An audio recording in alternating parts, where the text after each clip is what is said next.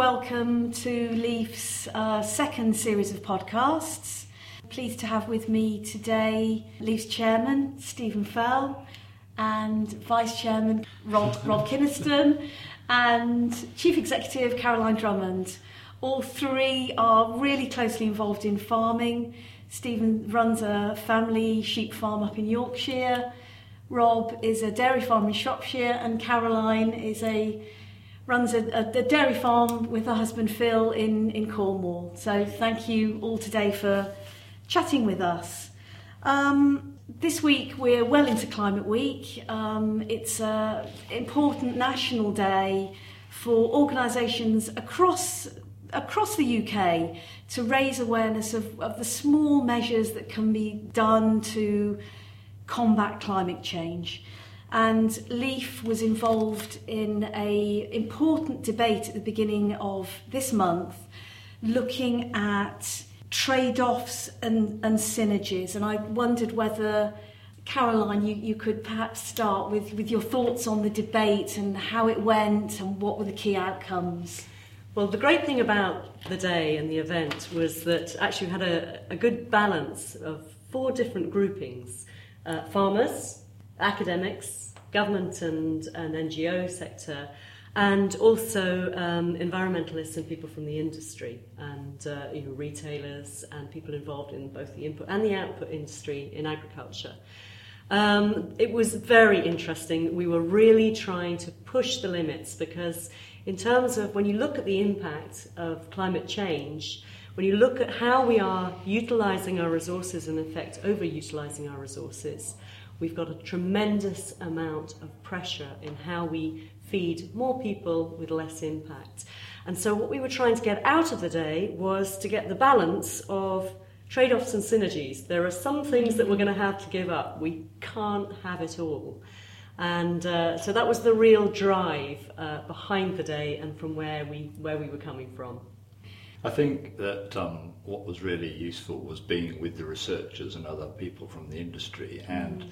Uh, the awareness that they got about what LEAF did and what integrated farming is all about. And so that was, um, uh, I think, very, very encouraging to see what we thought and how our farming practices are going. And, mm. and thinking from the climate change point of view, uh, one thing that came up time and again were soils and, uh, and how we must learn to manage them better and how we, there was quite a clarion call for more knowledge on soils, better soil science and how we look after the soil because that's at the basis of everything that we do really.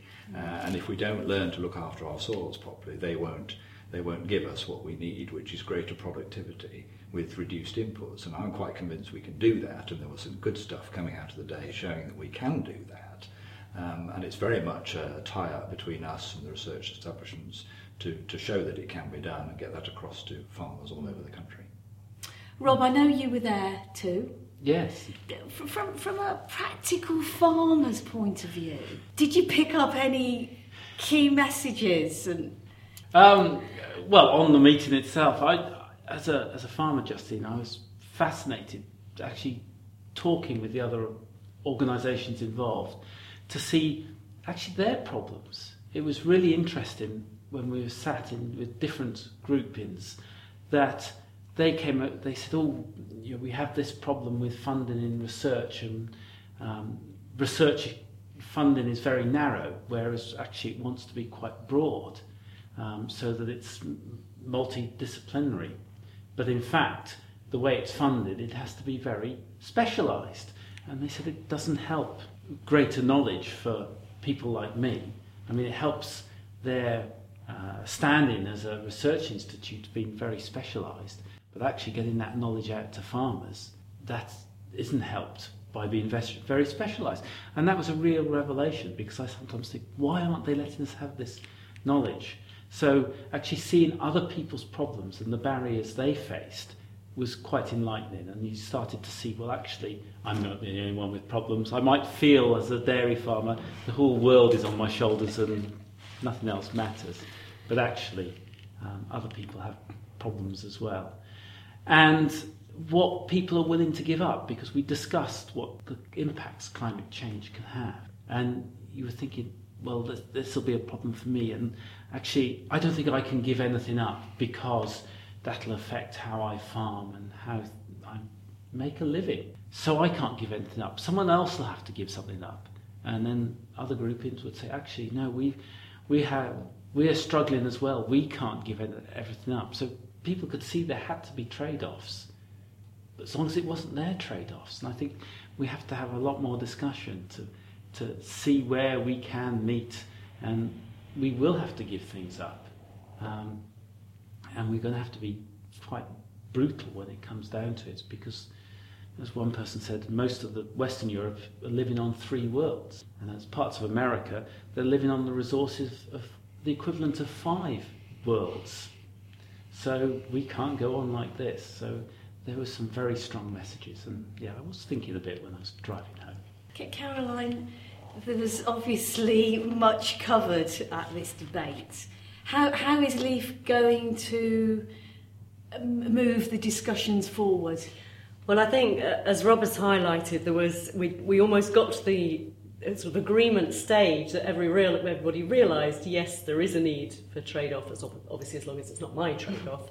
Um, the next stage is definitely going to be picking out some of those key messages. And there was another core message that came out as well, uh, which was how do we really effectively evaluate and value are the public goods that farming and agriculture deliver. So that's not just obviously food as a core public good, but also environment and health and well-being, and then all the other services that the industry delivers: quality water, quality soil, right through to you know health and well-being.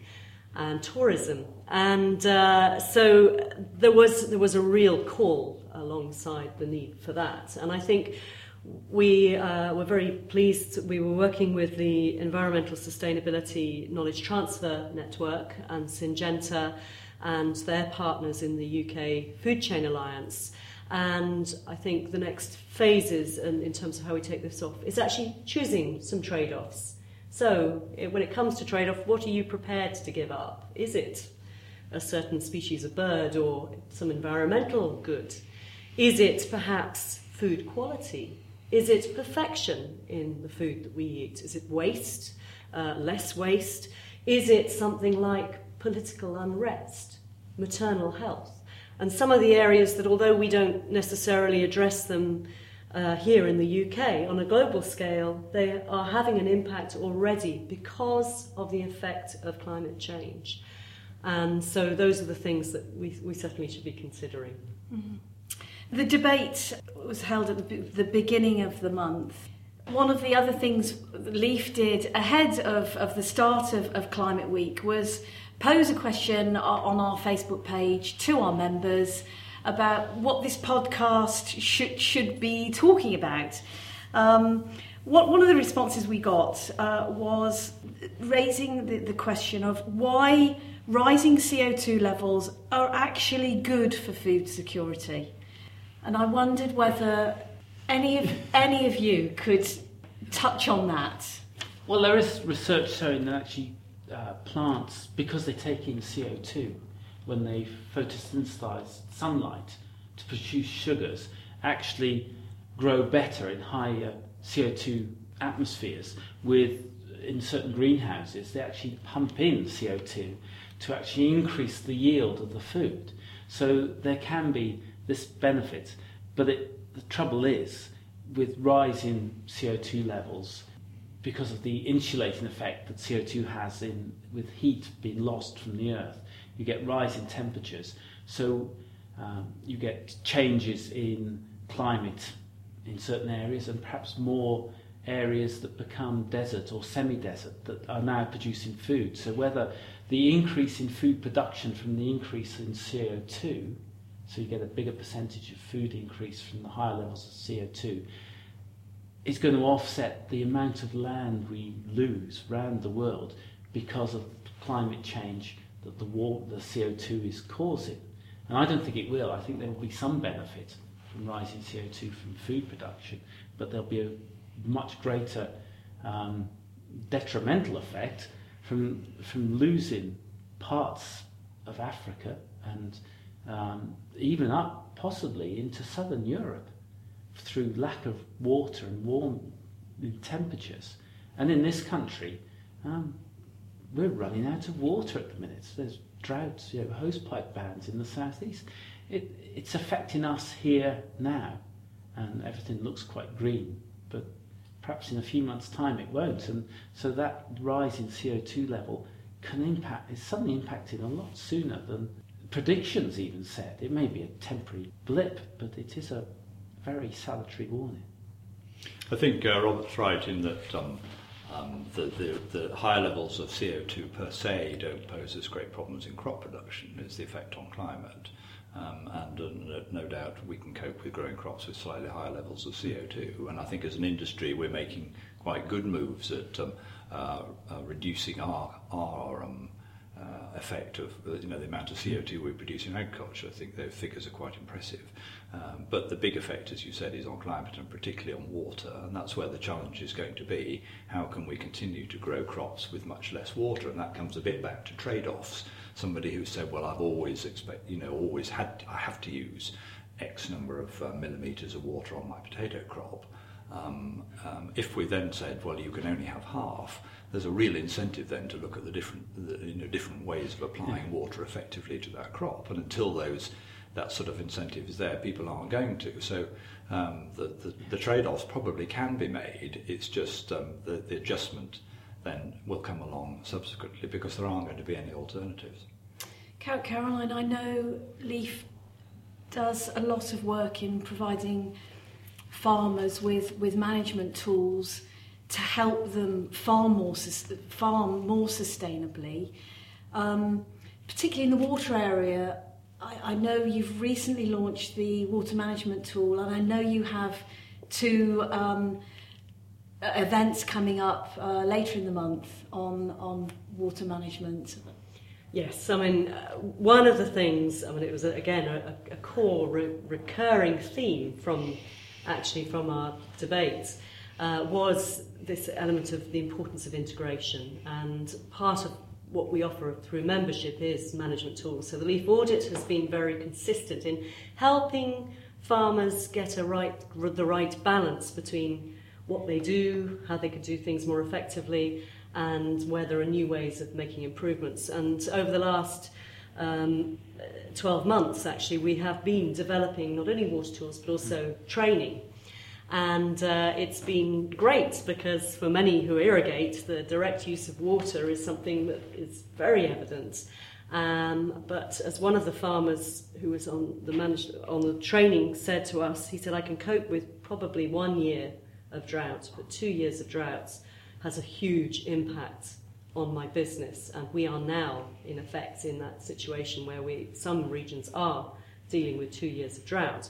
So, what the management tool helps is actually not only prepare farmers in their best use and the beneficial uses of water, but actually look at ways of trying to reduce their use of water in the first place.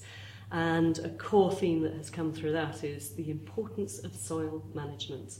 Um, and it's making sure that your manage, uh, your soil has the water well has the optimum water holding capacity so that before you even think about applying water you're actually getting the balance right in the first place I think Steve, what Stephen said about soils being very key to this mm. and that soil health I think he's absolutely right I think we can't underestimate the impact or the mitigating um, ability of soil, if it's in the right health, to help us as farmers, especially when there's not so much water, because it will hold water if it's in good health, got high organic matter. It'll still it'll help us grow crops. If we abuse it and take it for granted, you know, we are lost really. It's, uh, it's interesting uh, it's, it's almost going back to traditional methods of farming where um, through rotations um, soil fertility and soil organic matter was kept up as a matter of course yes. uh, and over the years mm. of continuous combinable crops that organic matter has fallen and undoubtedly the water holding capacity of the soil has fallen uh, the um, uh, populations of micro microbes within the soil which help convert uh, um, nutrients to available nutrients for the, for the plants has also fallen. Uh, and we've all suffered as a result, I think. Yes. Uh, and so uh, a move to build back up organic matter makes huge sense from every point of view. Yes. Yeah. But it is. It's sometimes a mindset. We've relied so much on inorganic sources of nutrients because they've been available and been relatively cheap until recently. Um, we haven't had that worry. We've just applied them, and I think they are from a finite um, resource base. Um, phosphates are running down. Um, natural gas, which uh, ammonium nitrate's produced from, it will get more expensive as it gets limited. There are still large supplies available, but there are great demands on it as well. So we will have to think about, I think, looking back as well as using. I think Leaf is spot on with saying we use the best of modern technology with the best traditional methods. Something like that. Yes. I think I paraphrased oh, yes. it. No, it's, that's spot on. No, but that is what it's about, and I think that is the future. I think there was one other key message uh, that is critical during Climate Week. Um, I had a members' event recently, and one of the farmers said, I don't deal in the climate, I deal in weather. And what is absolutely key in addressing the impact of climate change and trying to address the issues of utilising or overutilising our resources is getting the balance right and working on practical step by step approaches to make change. And this is why the framework of integrated farm management is so critical because it allows the flexibility, the site specific nature of the issues that are facing farmers, and of course, addressing the whole that is so core. There are some very interesting, challenging, and really thought provoking issues raised in these discussions today. Thank you, Stephen, Rob, and right. Caroline. Thank you. Thank you. Um, thank you for listening and please there's loads of ways to get involved with leaf. Follow us on twitter facebook and please go onto our website www.leafuk.org and get involved and support what we're doing